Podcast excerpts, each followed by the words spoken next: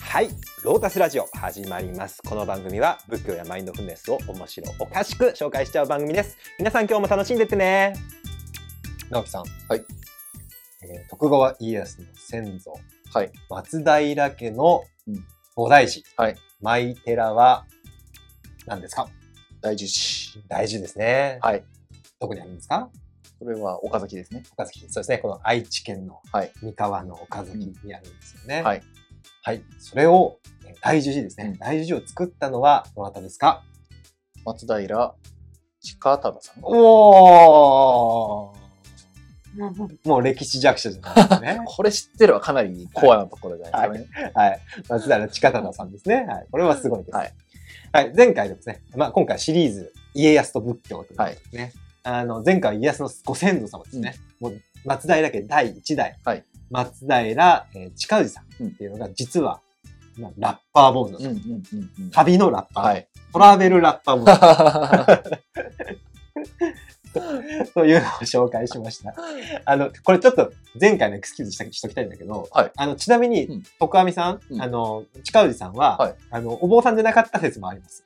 えー旅の商人だった説ほう。あとは、名前は徳阿弥ってお坊さんの名前だったんだけど、まあ、実質、なんていうか、レンガ師っていうか、うーん。この間、前回紹介した、うんうんあの、レンガをなりわいにしてる人はいはい。だったっていう説もあるんで、はいあの、僕は面白おかしくラッパー坊主説を取ってますけど、なるほど。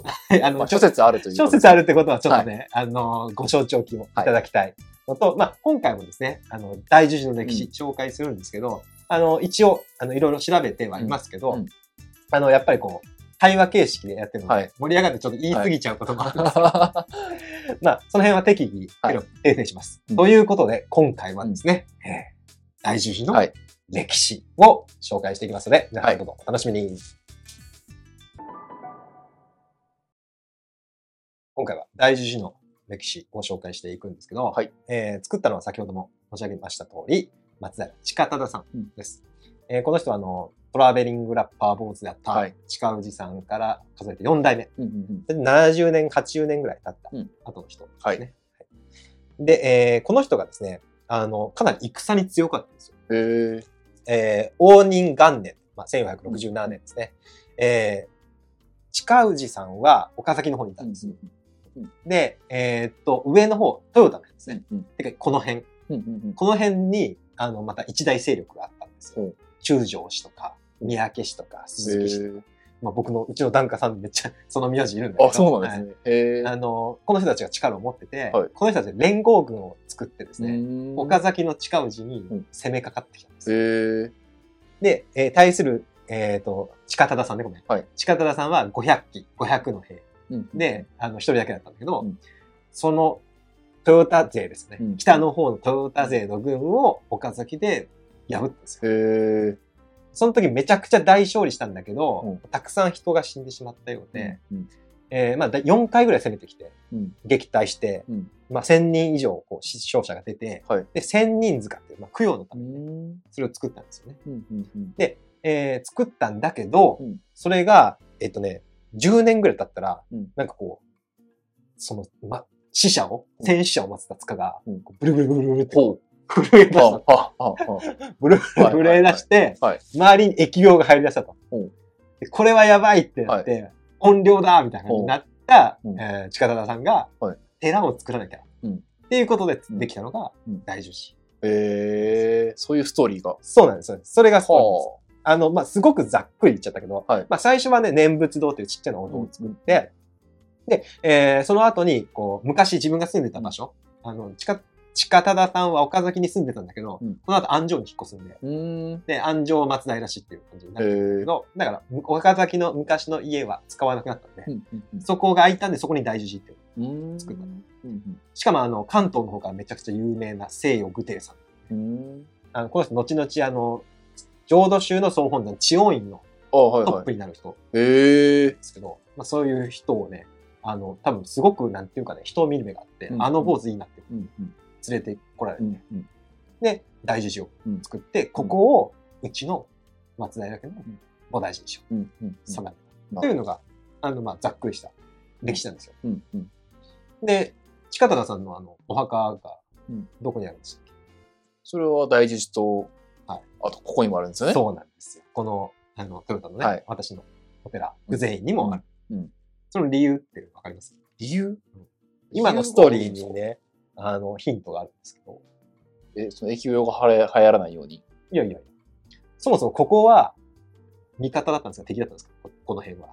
ああ、敵側敵側ですよね。はいでも近忠さんはうん、それを撃退したああ、撃退して、はいここは近忠の勢力圏に入ってしまううんうんうんそれを記念して、ここ、この偶然院ができああ、たんです。ここの土地を取ったっていう意味。取ったっていう意味でね、あー基本的にははいなるほど。うんここまで来たぞ、みたいへえ。な。ここだってもう敵の最前線ですかね。うんうん、あの、すぐ近くにサナゲ神社ってあるんですけど、うんうんそのサナゲ神社の、まあ、最大のパトロンでが中将氏っていう、うん、うんうんうん。あのー中将氏っていう一族なんだけど、まあその人たちはもう敵型の大将ですから、うんうんうん。その目と鼻の先に松平の、あー寺を作るみたいな。るほど。うんうんうんうん。で、ここ、まあ、偶然来てもらったらわかるんだけど、はいちょっと白っぽくないうん、なんかこう、盛り上がってますよね。山の上にあって、確かに。で、まあ、大宝柱って本当白かって言われるとある遠くから見たら本当その雰囲気はありそまうす。そうそう、建物の方だけど、うん崖があって、確かでに後ろが山で、う。うん。確かに。で、あの、攻められにくい。うんうんうん。でここは城としても用途も考えてたんじゃないかみたいな。ああ、なるほど。結構あるんだろうね。え寺を知るんで面白い。そうそう。なんかこの、あのーまあ、敵をうん撃退したっうんていう、撃退した、あるいは敵に対してこう、なんていうか、うん。し、し、示意行動というか、んここに自分の本拠を作ったはりいとか、はい。ど真ん中にみまたあいプな。レッシャーかかりますよね。そう相そう相手からしたら。そうそうそうおおってなりますそうそようね。、プレッシャーをかけるって意味合いもあったのかもしれない。うそれで、ここ、うちに、ああ。近田さんが、あの、のあお墓がなるほど。あるんですよ。うんうん。そういう。のが、この大樹寺のうん創建の歴史でございます。うんはい。大樹寺の創建の話を紹介したんだけど、うん大樹寺っていううんこの名前にも実はうん秘密があるんですうんうよ。んうん。まあどういう感じですか大樹寺って。ね、一回目で調べた時は、大きな木の寺。そうですね。大きうなん木はまあ難しい木難しそうですね村上春樹の木ですけど、うん大樹寺って言うんです。で、これを命名したのが、この、えー、近忠さんが関東からわざわざ連れてきたうん、西洋具亭さん。うんうんうん。えーちょっと漢字難しいんだけど、ん勢いに褒めるに愚かの底。西洋具え亭さんって呼びます。まあ、自分は愚かだよみたいな、あー隊長さん。ー。ははは結構ありましたね。大工がしょうもないから、あー YouTuber でいらっしゃる。確こかれに。俺自分が愚かだっていうことをうん謙遜してつけるお坊さんの名前としてあるんだけど。なるほど、なるほこれど。愚かの底とかでグッて書くんだなけるほどど。。 いいですね。はい、でも名前とは裏腹にこの人めちゃくちゃすごい人で、いまあ、さっき言ったけど、あのこの後千代院の総本山のトップに、うん浄土宗のトップに上り詰めるし、うんうんなんならこの人の弟子筋が、まあ、三河にいっぱい、まあ、うちもこの,、うんそのその西洋具亭さんの弟子が作ってるんだけどうん、へ弟子を三河の寺に送り込んでるえ。どんどん寺を作ってへる、え。で三河に浄土宗をめちゃくちゃ広めたうんうんうんそしてまた弟子がどんどん千代院のトップになってってるええ、すげえ。だからもう三河から、この、まあ、浄土集会で天下を取ってるんですよ、あこのあ人ー、なるほど、なるほど。一時期もうし、もう、浄土集会がこの人の弟子で、この人の一派ではあ止まったみたいな。へえ。すごくだからめちゃくちゃ力がある人なんですよ確かに。はい。まあ、まあ、野心家というか、うん。パワーがあるんですようんうね。んうん。で、この人に、あの、寺の名前を考えてくれって言ったら、はい大樹寺だと。うん言われて、近忠さんは、えみたいな感じだったんですよ。うんなんでって言ってるのかわかりますなんでえってなったかうーん。なんでだろう。大樹寺。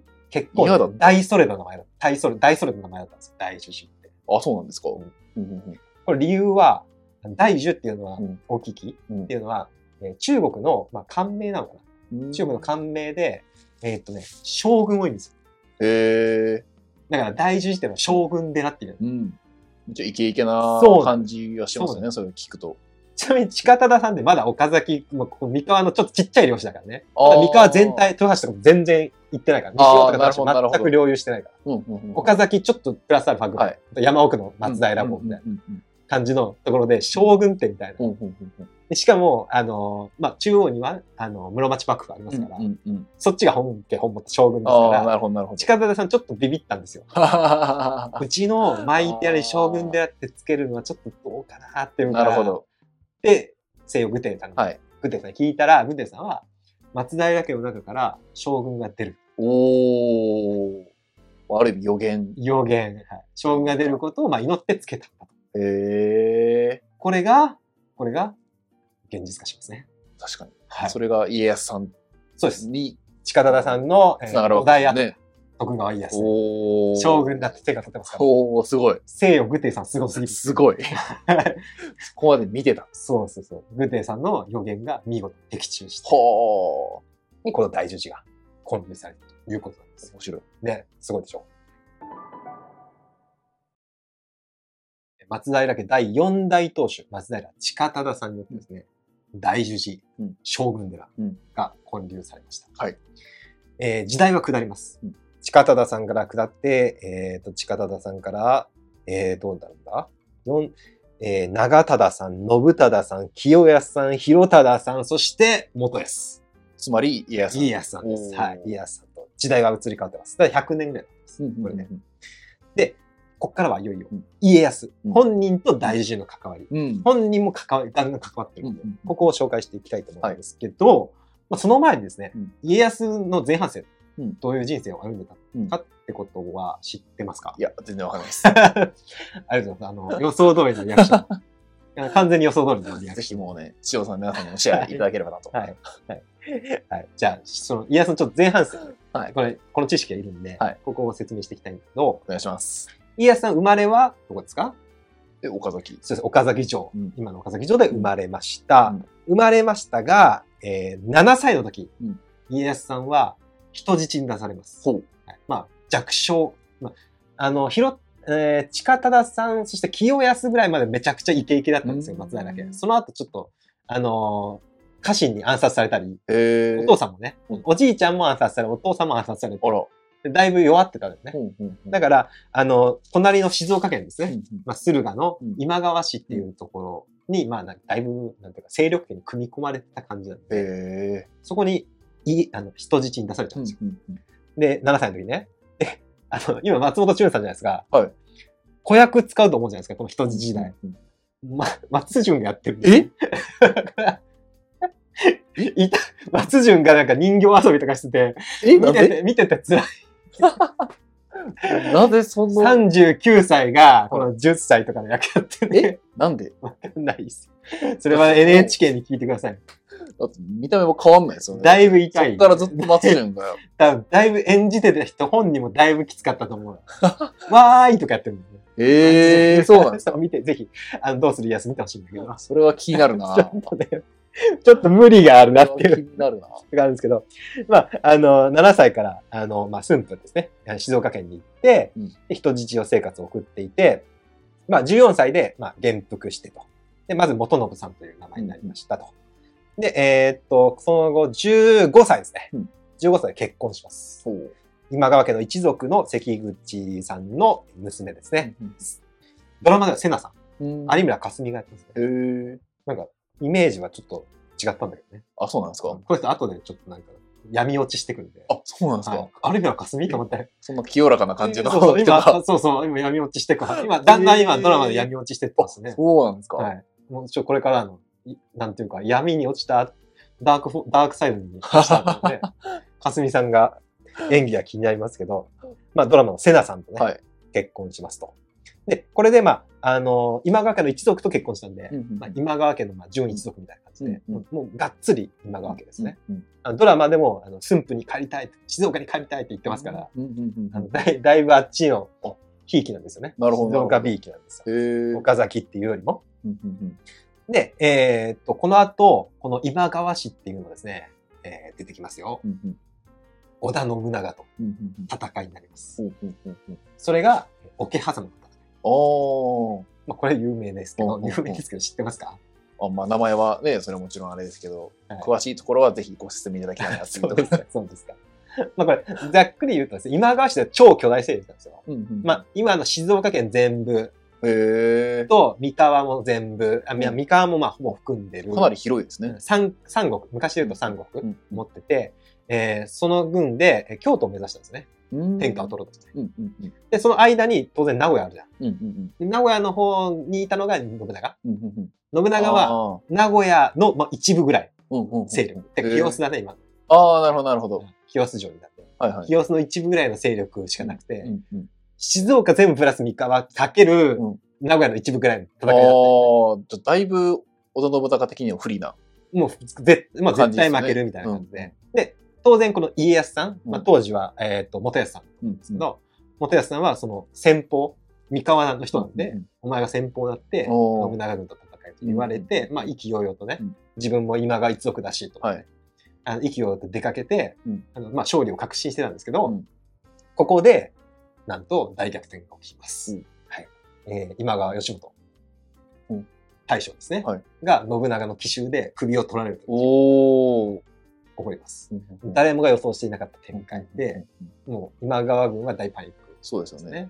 で、対するい信長軍はもうイケイケですよ。そうですよねあ。のもうまあ、だし信長だしね、みたいな感じで。うんイケイケで、ガンガン、もう今川君はもう全員ひ静岡に戻っていく。うんうんで、信長はめちゃくちゃこう攻めてくる。うんでも家康は最前線にいたんで、うんうんだからもう逃げるに逃げれないし、んまあ自分の本拠地なんですよ、そこ。うんうん三河なんで、うん戦いをね。うんで、まあ、どうしようみたいな。まあ、どうする家康ですよ。うんうんこの時、絶対絶命、もう味方全員引いて、はい家康取り残されて、うん絶対絶命のピンチに、あの、家康さんは大順に行くんですよ。ほう大順に行って何したか、何しようとしたか思ってます。何しよう。何しようとしたか、と思いまそすれかは、先祖の力を借りようと祈って、はで、その力を借りて戦おうとした。い。違いますね。違うんですか何絶をしよ対うとし絶た命のピンチで、大順で何をしようとしてたかというと、い何いをし自害。その通りですあ。あ、もう絶望してたんですよ。なるほど。まあ、ドラマでもかなり家康、気弱に描かれてるんですよね。どうしようみたいな感じで、あ、そうなんですね。かなり。り臆病みたいな、今回の家康は。ええ。松潤が全然かっこいいってことないです、今、今のところ。あ、そうなんですね。基本。松潤なんかひよってるみたいな。 そうなんですか。そうそうそうへえだ。からまあ、あの、まあこれ若干伝説だけどね。はい史実かどうかわからないけど、まあもちろん、あのー、桶狭間の戦いは事事実だし、はいで、あのー家康がだいぶピンチになったっていうのは事実なんだけど、うんうんうんまあ大事に逃げ込んで自害しようとしたかっていうのは、うんまあちょっと、これ伝説であって、うん一応大十字ではそう伝わってる。なるほどです伝ね。説なんだけど、はいで、ここで先祖の墓があるんですよ、大十字に。うんうんうん松平八大墓か。うんあの、先祖、あのー、近忠さんが先祖の墓集めて、うん今でもあるよ。うん今のあんだけど、こうずらーっと並んでるの、はいその前でこう切腹うんしようとしたんですよ、それを止めたのが、大樹寺のご住職、うん東洋上人。うん登るにようってことですね。うんうんうん東洋上人がそれを止めてですね、うんあの、まあ、武士って、大器とか、晩期、大成する者は、そう、今命を粗末にするものではないと言って、そしてですね、うんえーこの言葉を送ったんですよね。めちゃくちゃ有名なやつです。うんこれです何。ですかもうバンバンと出しますほう。オンリーエド、ゴング、ジョードですね。おーあ、これ知ってるこれは聞き覚えがありますよ。はいあ、これ、エンリーエドっていうものが一般的らしいんですけど、はいあのじょあの時々、あの、浄土宗の方ではオンリーエドって読む時もあります。うんうん僕はオンリーエドという方が多いので、うんオンリーエドって読んじゃったけど、えっ、と、エンリーエド、ゴング、ジョード。うんこの言葉を送ります。うん。えードラマでも出てきました。うん。この言葉の意味は何でしょうかえーこの、今の世界を離れて浄土に行く。はい。まあそうですよね。うんエドって汚いこの世界を離れて、浄土を求めるっていうのがう、んまあそのままの意味なんだけど、はいはいまあ、ドラマとか、うん伝説等では、うんこの汚い世界をお浄土にしていくと。ああ、そういう意味なんですね。そういう解釈をして、なるほど。家康を奮い立たせた。ああ。で、その後、この、このは、これは家康の旗になるんですよ。ええー。家康軍の旗になって、こんな感じ。おお。あの、バッチ関リヶ原とかもそうですよ。関ヶ原とかゲーム、えーゲームとかやってると、決戦とかでも流行ったゲームあるけど、はいはいあれやって家康軍見るともう、この旗ゴング上が。そで、あ、ひら攻ーめってて、やつそう、それで攻めていくん ですよ。ああ、そうなんですね。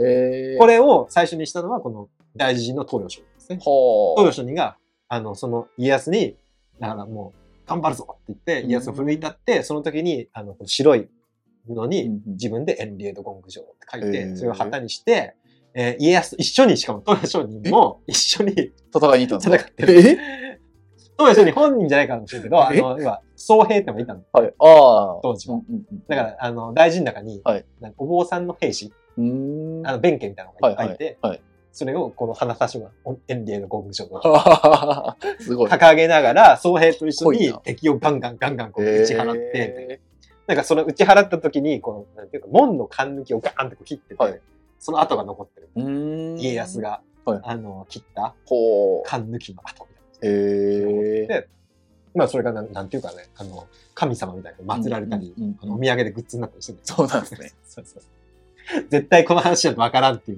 う、そりゃそうですね。タイまんじゅうが売ってんだけど。あだからそうなんです。だから家康の絶対絶妙なピンチを作ったのが、うんうんこの大十字のー 大事の。ご住職で、ままあ家康はこれにめちゃくちゃ感謝したんですよね。れ。へえ。だから、この後家康は、あの、もちろん天下取りますよね。うんうん天下取った後も、この大事はすごい大事にうんうん。していて、自分が亡くなった後は、あの、まあ、葬儀はね、増上寺っていう、東京にも浄土宗の大きなお寺があって、そこでやって、うんまあ、あとは自分の遺体っていうのは、あの、久能山、うんえー静岡の久能山にあって、最終的には日光、東照宮あるよね。うんあそこに収めてくれってうんいうう、ん。あの、遺言をしたんだけど、もう一個、自分の位牌、うんあの、亡くなった後、位牌っていうのを作るんですけど、その位牌は、えー大樹寺に収めておくれるお。ということで、えーその後、家康以下、将軍がいっぱいいますよね。将軍の位牌は全部大樹寺うんうんうん。に収まってうんうん。て、しかもね、身長を表してるっぽいのめちゃめちゃでかい。へえ。その、亡くなった当時の身長と同じ高さの位牌を作って収めてはあ。面白いですね、それも。る。だからへ大樹寺行くとそれ見れる。え。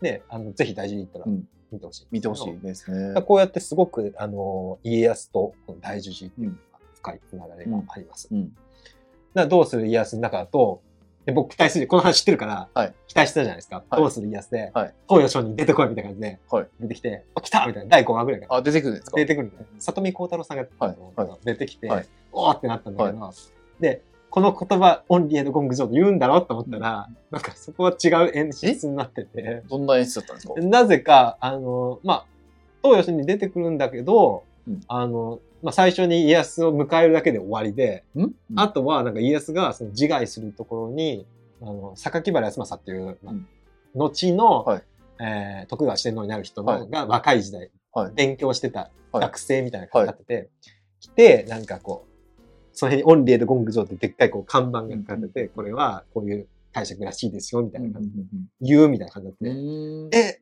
あの、あれはみたいな、あの、東洋商人のえ見せ場がなくなってるみたいな感じで、なんでなんですかねわかんない。すごいショックでした。それはショックですね。めっちゃこのそれ話それで。それ期待してみ た。これ大十字がフィーチャーされる最大の見せ場でしょうと、そうですよね。なんでだろう。でも、総兵はちゃんと戦ってました。あ、そこはちゃんと、あれなんですね。そこはやるんだみたいなそ。こはちゃんと、あの、やってるんですね。そこは不能に来たのみ たいな。お坊さんがガンガン戦って。確かに。まあまあ、それででも、あの、かっこいいなと思ったのは、はいここで門から出てね、うんで、その岡崎城に入るんですよ。うんうんうん自分の生まれた故郷。で、その大十字の門があって、岡崎城に入るっていうのは、今でも同じよううなん景色があって、へーこれもどうかな、ちょあの著作権があのあるんで、まあ、貼れたら貼りますけど、うんうんうんあの大十字三門とか、はい大十字ビスタラインとか調べてもらったらいいんだけど、うんかっこいいでしょこういう門があって、大十字の。うんうん三門があって、ここを抜けると、こうやって、おー岡崎城が見えるんで、あそれはなんかドラマの演出とぴったりでなるほど。合ってるなって感じ。うんこの後もあれだったしね、あの、最後、大河ドラマの最後に、なんか今日の舞台みたいなやつね、はい大十字って、はい岡あ崎出てたのんですか大十字おーできたんで、おーって思って。ああ、それはいいですね。早かったね。うんもう第5話で出てくるとは思わなかったね。でも1年間やるんですよね。 1年台湾間。うんだいぶ早いなと思ったけど。本当ですね。もう終わっちゃったんうんですね。そっか。だからね、あの、まあでも、大十字は、あの、1年間多分家康盛り上がってると思うんで、そうですね。うんぜひね、大十字を参拝してほしいとなん思かいます。写真見たら結構しっかりというか、結構大きな三門だな。めちゃめちゃでかいよ。めちゃねめちゃでかい。うんそうあ見の見応えもありそうな。あ確か家光が作ったんだったかな。もう天下取った後に作ってるんで、あー、でかいですよ、さいいですね。あの行ってみたい。うん。阿弥陀さんとかもめちゃくちゃでかい。あるんですね。平安時代の阿弥陀さん。おお、それも見たいですね。うんかっこいいですぜひ、ちょっと行ってみます。はい。はい見。てみてください。第一次の歴史紹介しました。はい。いかがでしたかいやー、今回もすごく興味深くて、なんか、もう5話までで大事登場するんですよね。そうです。そこまで見ようかなって見なてりくました。ださい、見てください。 むしろあの、オンデマンドで見れるんですよ。あ NHK、のそうなんですね。はい。ちょっと見た見たいなと思いますね。ぜひこれ今のストーリーを踏まえた上で、はいあ実際見てみたいなと思いましたね。そうですねう。んあの、まあ、松平近忠さんのお墓も参拝したことでした、そうですね。ね。はい行ってきたんですよね。はい実は。うん次は、その松、あの、松平氏の墓全部うん並んでるんで、うんうんあの、大事に、うんうんそこも参拝しました。めちゃくちゃ見どころあーそうですね。行ってみたい。うん結構やっぱでかい。ああ、なるほど。さっきうちの近田さんのお墓もでかいってことですけど、あの、だんだんもっとでかくなりますから。あそうなんですね。はい。いや、いいですね。かなり巨大ですし、あの、建物もやっぱ、あの、将軍家が作っ、まあ、一回燃えてるけどね。あー燃えてるけど、三門は燃えてないな。うん三門以外は燃えちゃったりしてるので、うんあの、建て替えだけど、それでもやっぱ将軍、江戸時代に作ってるんで、やうんっぱでかい。うんうんで、阿弥陀さんも、もう、でかいし、うんあの、阿弥陀さんの前には、あのエンディエとゴング城のあーかかってる。これ大事の中なんですね。中です。これ阿弥陀様。なるほど、なるほど。これもね、結構ね、あの、うん仏様自体も、あの、平安の作、京都から持ってきた、あの仏様です。西安時代作っていうのもなかなかいいですね。三河では珍しいですね。うんはい。うん大きいですし。あの、まあ、あの、アクセスはどうかな。バスの終点が大樹寺ですね。あ、そうなんですね。電車でも行けますけど。うん大樹寺行きのバスがある。まあね、岡崎城からもまあ、最悪歩いて行けるぐらい。歩くと遠いけどねさっ。き46分とかですね。 46分。 じゃあやっぱ無理か。まあまあ。あ、家康の足跡をたどるって意味で、そうですね。あの歩くのもありかなと思うし。岡崎城あたりだったらね、まだアクセスいいですもんね。うんうんうん岡崎市の中でそううだねん。岡崎、まあ、岡崎城も綺麗ですね。桜の季節ね。うん。とても綺麗ですね。あの、あと、お位牌をぜひ見てほしいね、このでかいね。あ、これですね。はい。おー将軍家、歴代将軍家のおー、すごいすごい。お位牌があって、へえ。綱吉がめっちゃちっちゃいっていう、120センチぐらいだった。 120? そうそうそう、な、なんだろうみたいな感じなんだけど。成人男性ですなんかね、そう障害があったとか、ただ、あーその身長が、本当に身長がど、身長通りだったかどうかって怪しい。